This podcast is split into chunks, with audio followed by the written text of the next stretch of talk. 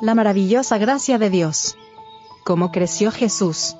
Y el niño crecía y se fortalecía, y se llenaba de sabiduría, y la gracia de Dios era sobre él. Lucas 2, verso 40. Él, la majestad del cielo, el Rey de Gloria, se hizo criatura en Belén, y representó por un tiempo a la infancia impotente que depende del cuidado materno. En su niñez habló y se condujo como niño, honró a sus padres, y cumplió los deseos de ellos para ayudarles.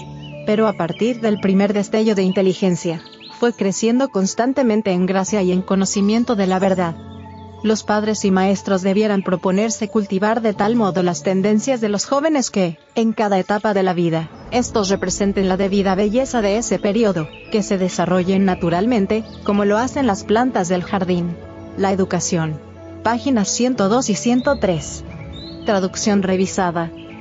Durante su infancia, Jesús manifestó una disposición especialmente amable. Sus manos voluntarias estaban siempre listas para servir a otros revelaba una paciencia que nada podía perturbar, y una veracidad que nunca sacrificaba la integridad. En los buenos principios era firme como una roca, y su vida revelaba la gracia de una cortesía desinteresada. Con profundo interés, la Madre de Jesús miraba el desarrollo de sus facultades, y contemplaba la perfección de su carácter. Con deleite trataba de estimular esa mentalidad inteligente y receptiva mediante el Espíritu Santo, recibió sabiduría para cooperar con los agentes celestiales en el desarrollo de este niño que no tenía otro padre que Dios.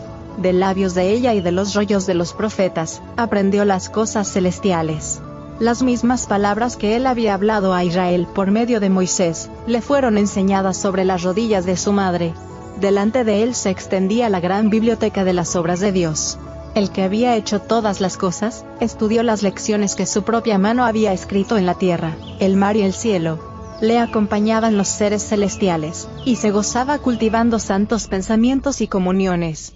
Desde el primer destello de la inteligencia, estuvo constantemente creciendo en gracia espiritual y conocimiento de la verdad, el deseado de todas las gentes.